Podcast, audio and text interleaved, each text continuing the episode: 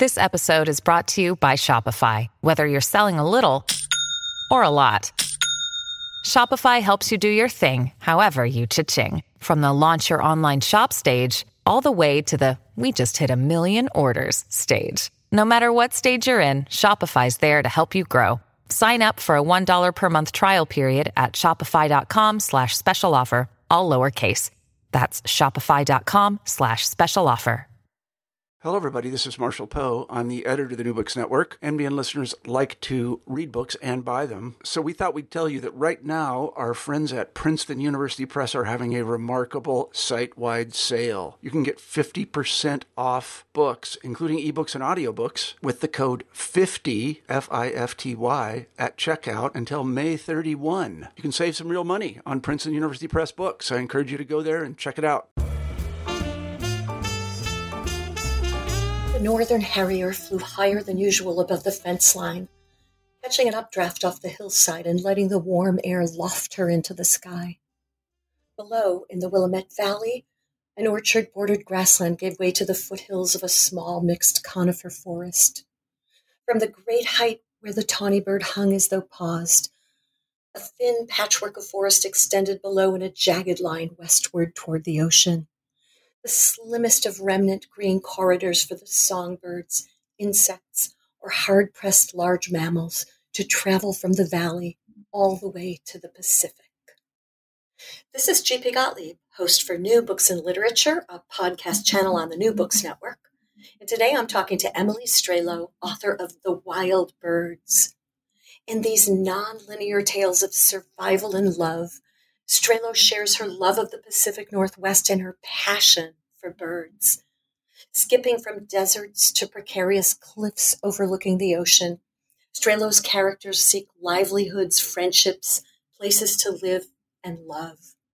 They battle the forces of nature and the small mindedness of fellow humans whose capacity for accepting otherness is sometimes challenged.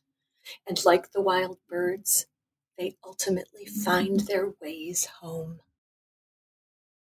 Hi, Emily. Thanks for joining me today. So wonderful to be here. So, what is your personal experience with desert wildlife and field biology, and how did you come to write this beautiful novel? Well, I was a avian field biologist, uh, basically a field technician. I would work for um, a project collecting bird data for about 10 years. Um, and my partner and I would go from state to state and be part of the project and just be on the ground collecting the data with the wildlife. For whom? Anyone and everyone. So we worked for the government, for the USGS, we worked for the Fish and Wildlife, we worked for non governmental organizations like Rocky Mountain Bird Observatory, Point Reyes Bird Observatory. Um, so and and then we worked sometimes for as contractors for private companies uh, whenever they do like a they're surveying for a solar field or for wind farms they need biologists to go in there and gather all the data on what's nesting um, and then they know what kind of the lay of the land is so at some point, you have all this research under your belt, and then you decide, I think I'm going to write a novel. Well, I had always been a writer. I'd already gotten my MFA before I started doing field biology. so I had these two degrees. I had an environmental science degree, and I had um, a an MFA, pretty much right out of college. And so I was sort of writing the book the whole time. I would write it by lamplight in my tent, you know, and I would write it in the back of trucks curled up. And I was writing these anecdotes that were beginning to sort of become one. And um, at some point, I had to come out of the field and go, into the library, like especially the historical library, and get more information. And then I basically just absconded into a little a room in Portland and just finished it at some point. And mm. that, but the total time was like 12 or 13 years. Oh, so I've got a lot of questions. Okay. The book takes place from the early uh, 1890s. Uh, uh, I'm sorry, from the late 1800s mm-hmm. through the early 1990s. Why and how did you choose the nonlinear structure in which we go back and forth in time? Well, that goes back to the MFA. I think it started there. I did a 65 page um, academic essay as my my academic thesis on nonlinear time, and I was studying, you know, how you can use figurative language, metonymy, synecdoche, all these different poetic devices to structure a narrative. So I was really that was uh, I had a keen interest in the nonlinear time structure for a novel. But at some point, through my biological travels and my work, I started thinking about how in how mushrooms in particular and mycorrhizal fibers are kind of like you could think of them as a structure. And so I started structuring my novel based off how mycorrhizal fibers branch and come back together and how information gets fed and it goes away and it comes back and then it fruits. And so that was basically my structure that I had about halfway through. Well, now I'm going to need to read the whole book again. um, every chapter has something different about birds in it, some different aspect. Let's yes. talk about that. Well, uh, I am a very um, I'm a birder. I love birds. I spend a lot of my free time with my partner and my children birding. Uh, and so it, it, I think it just was, it's part of my breathing. It's part of what I do and who I am. And so I think I just incorporated them as though they were characters. They hmm. return. Mm. And going back to that nonlinear time structure, I mean, the figurative language of birds is um, potent. I think you can, like the blind harrier, returns many times over, not as a blind harrier, but in different iterations. Um, for me, that was a way, another way of structuring it. There's also a strong sense of place between Oregon, California, Arizona, and then this whole group of people who want to secede from the state of California. Let's talk about that. Yes. So it's a band of outsiders, really. Everyone's an outsider in the book. That, but that title was already taken, unfortunately, mm-hmm. as he hinted. Um, but so they're all outsiders and they're all searching for a place that feels uh, right. And some of them are to very rooted, like Alice is to her place, the Willamette Valley, and others unroot themselves and go looking in the like the wanderer. Um, and I think I lost my train of thought. okay. the, uh, the, the sense of place. Okay. Okay. Yes. Oh well, the so the sense of place came from my own experiences in a lot of these different habitats and ecosystems. I think um, I have a great, great love for the the West, not in the sense of like cowboys or that kind of history, but more of just like the different types of topography and ecology that we have is so vast and you can travel from one climate to another microclimate and be in a whole new world. And so I really had lived in that space and I wanted that to be alive as a as a secondary character in the book. Um, mm-hmm. the the place. The book opens in 1994 with Alice, one of your pro- you have several protagonists, but Alice and her daughter Lily are the main characters. What drew you to them? Alice was was just okay. So Alice and Lily were in a short story that I wrote in graduate school. And then I kept trying to, it was almost accepted for publication several places, but it was really long. It was like 45 pages. And so people said, if you can cut 15 pages, we can publish this. And I couldn't find a way of doing that, just kept getting longer and longer. and so these characters were the basis of the whole book. And um, the book just got longer and longer. And at one point, my mom said, I think maybe this isn't a short story. This may be a novel, honey. And I said, I think you're right. Yeah. Alice is best friends with Sal, who uh, her childhood friend who lives on a commune. Why does it take them so many years to figure out that they actually love each other? I think that's a situation of these two girls being in an extremely homophobic culture that I was familiar with as a teenager growing up in the Willamette Valley. There were, you know, ballot measures to ban homosexual activity that almost passed by just a few votes. And so I was one of the people out there, like on the ground, talking, you know, canvassing and talking to people as a teenager. And it was terrifying. And there was a murder in my hometown of a homosexual person. It was it was terrifying. And so I think I was drawing on that fear. The girls have so much fear surrounding their own love for each other that they need to go out and live lives and gain confidence from the rest of the world, from the natural world, and come back and find each other. Mm-hmm.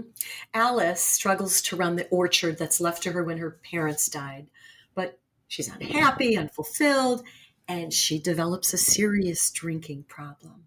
Yes, she does. Um, and I felt like that was something that I wanted to anchor her character in because it's such a common problem for so many people.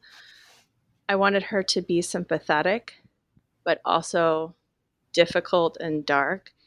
Mm-hmm. And then and she struggles and she struggles to be functional and she struggles to be a mom and her daughter is taking care of her at points and I, I felt like that's a character that a lot of people can relate to and ultimately you travel through these sort of dark phases but the story is one of redemption by the end um, mm-hmm. So many of the darknesses have been, you know, revealed to the light. And yeah. But altered states of consciousness come up in several ways again and again throughout the book. What's your take on that? Yeah. And so I was personally sort of going through, so, you know, some stuff in my 20s when I started the book. And I was thinking about, I was really searching hard for my own meaning and my own place and my own looking at my own addictions. Um, and I was looking to other kinds of mind expanding. I mean, microdosing is in the news all over the place now, but basically, I was looking at how other drugs could reveal and like put a mirror up to your your own addictions and so I, I think it was a long time ago for me now because I'm 41, but I was using the story to kind of move through that. Mm-hmm. So we're introduced to Li- Lily's friends, Sarah and Max. Friendship is a, is a really important subject in your novel, another major subject. What were you trying to convey about their specific friendship and friendship between all the different characters? Well, I think when you're younger, especially, and um, you're in a friendship, there can be these moments where you wonder, is this a friendship or is this a, a love? And like the strong feelings that she has for Max may just be her experiencing love for the first time with someone outside of her family.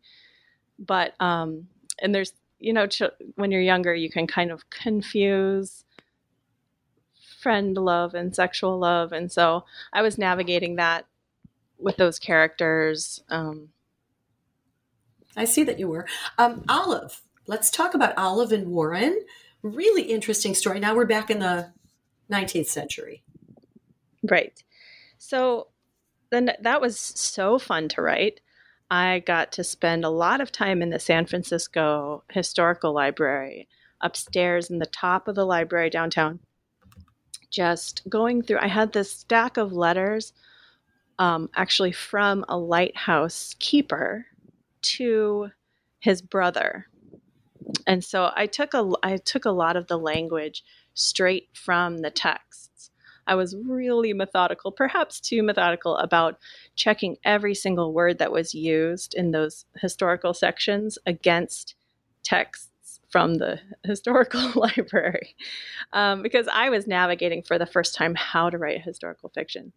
Um, but that said, I did take the freedom of um, Warren and the Eggers and just ran with it in my own mind and used it as a narrative that I felt like would layer nicely with Alice and Lily and the other characters in the book so that essentially the stories sort of overlay like pieces of tracing paper on one another and can be a larger picture when they're put together.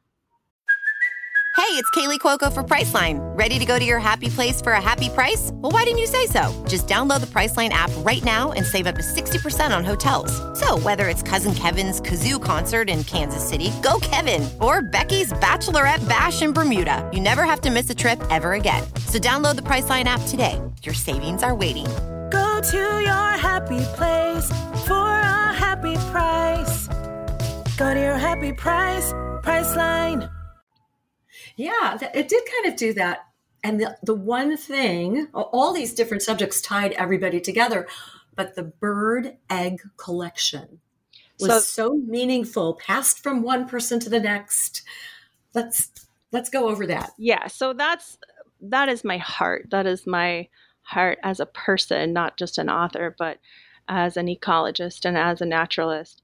I mean, the the degradation of habitat for wildlife is a passion of mine. And so the Farallons are a really interesting case because the Eggers did come on come in in the 1870s and they were they they decimated it in the real sense of the the word decimate like when you take something from a hundred to one um, and they just wiped out these seabird populations and before that there had been um, fur seal populations also decimated.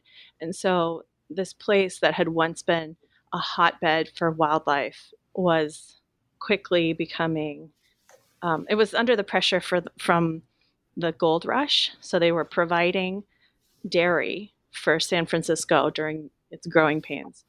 Um, when the dairy, you know, when the the chicken dairy industry couldn't keep up, and so they just started collecting wild bird eggs. And i just think it's a great example of like how quickly humans can destroy an entire population of wildlife. And um, and then it also becomes figurative for these people looking for place and looking for meaning in their own stories. Mm-hmm. you got a lot of uh, really not nice people running through this book it's true. It's true. There, there are some dark moments. There's several. Um, you know, there's sexual assault. There's moments that come close to sex, more sexual assault, but don't. There's just a lot of grittiness and a selfishness, and I think I was trying to put a lens on human greed as as it corresponds to the degradation of habitat.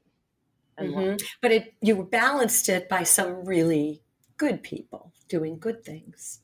Yes, like well, not to say too many spoilers, but the I'm thinking of the wanderer finding the rooster. Mm-hmm. Just like small moments of care and kindness that that run through it. And that I hope is ultimately the light that shines the brightest in the book. Um, should we talk about the wanderer for a bit? What's he seeking? What does he find? Sure. I always so when people re- like readers respond to me, and it's my favorite thing when readers respond and write me notes about what was meaningful and what you know touched them.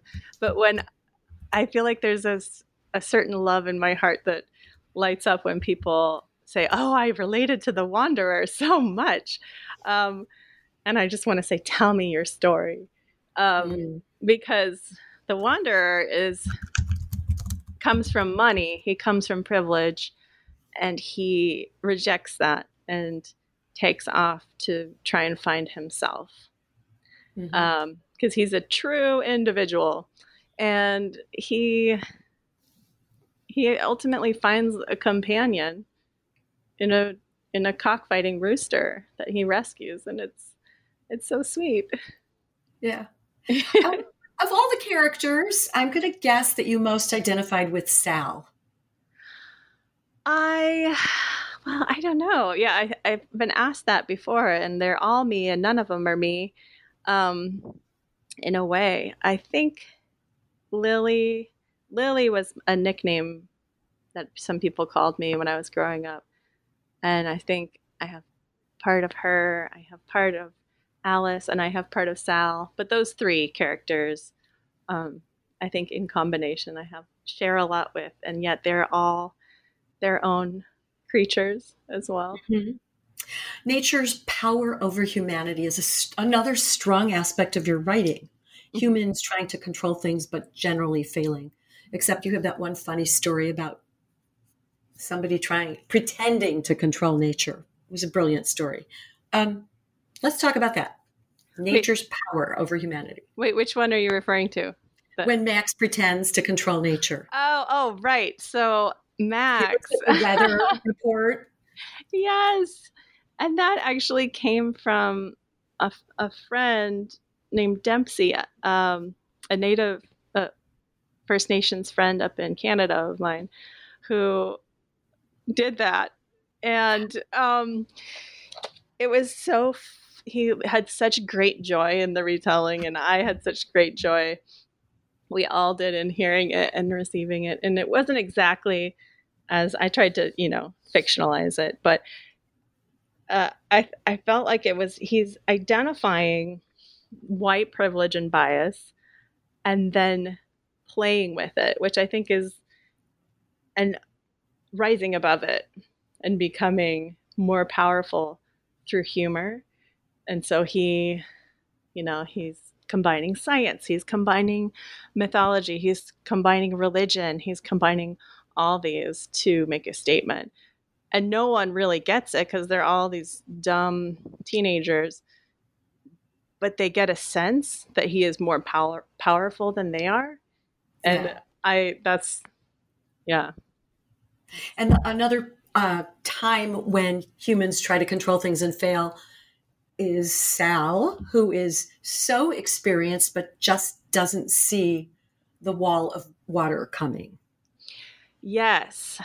Uh, she's sort of been pushed to the edge at that point by in various ways and she's just exhausted. And if you've ever spent a lot of time in wind that is mixed with sand, you'll understand what I'm talking about. Like the sand and the wind, it, it gets in your ears, it gets in your eyes and you begin to lose your judgment. And so I kind of had her in that situation. And even and mm. I've done things like that like against my better judgment I you know, I'm just going to sleep on the rocks here in a wash mm. with no tent because I'm tired, I'm exhausted. And um and something I one time had a scorpion crawl into my hair, and I was like, well, that's what I get for doing that. But, you know, but so she goes against her own, her better judgment, which we all do. And she finds herself just completely in a downpour, which actually did happen to me one time in in Arizona. up in the Sky Islands, I was we had just this major monsoon and it was the first one of the season and it always sort of takes you by surprise. And um, our tent lifted off the ground with two people and started floating down the hill until we just were like lay flat and we both lay flat and kind of pinned it down. But um, i think that was sort of the instigator for that that scene.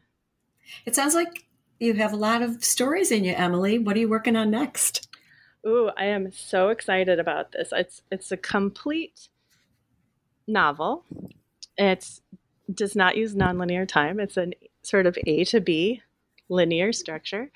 Um, just as weird and magical and maybe more so than this one. And with so many animals. Um, but my it's in in process and my agent has it and he's excited about it. And I'm excited about it, and we'll probably put it out there soon. It sounds wonderful. Let me know when it comes out. I will. Thank you so much for joining me today, Emily. It's been a pleasure. It's been a real pleasure for me. Thanks so much for having me. Bye. Bye, Gaelic. And thank you for joining me. Again, this is G.P. Gottlieb, author of the Whipped and Sipped Mystery Series and host of New Books in Literature podcast channel on the New Books Network. Today I've been talking with Emily Strelow, author of The Wild Birds.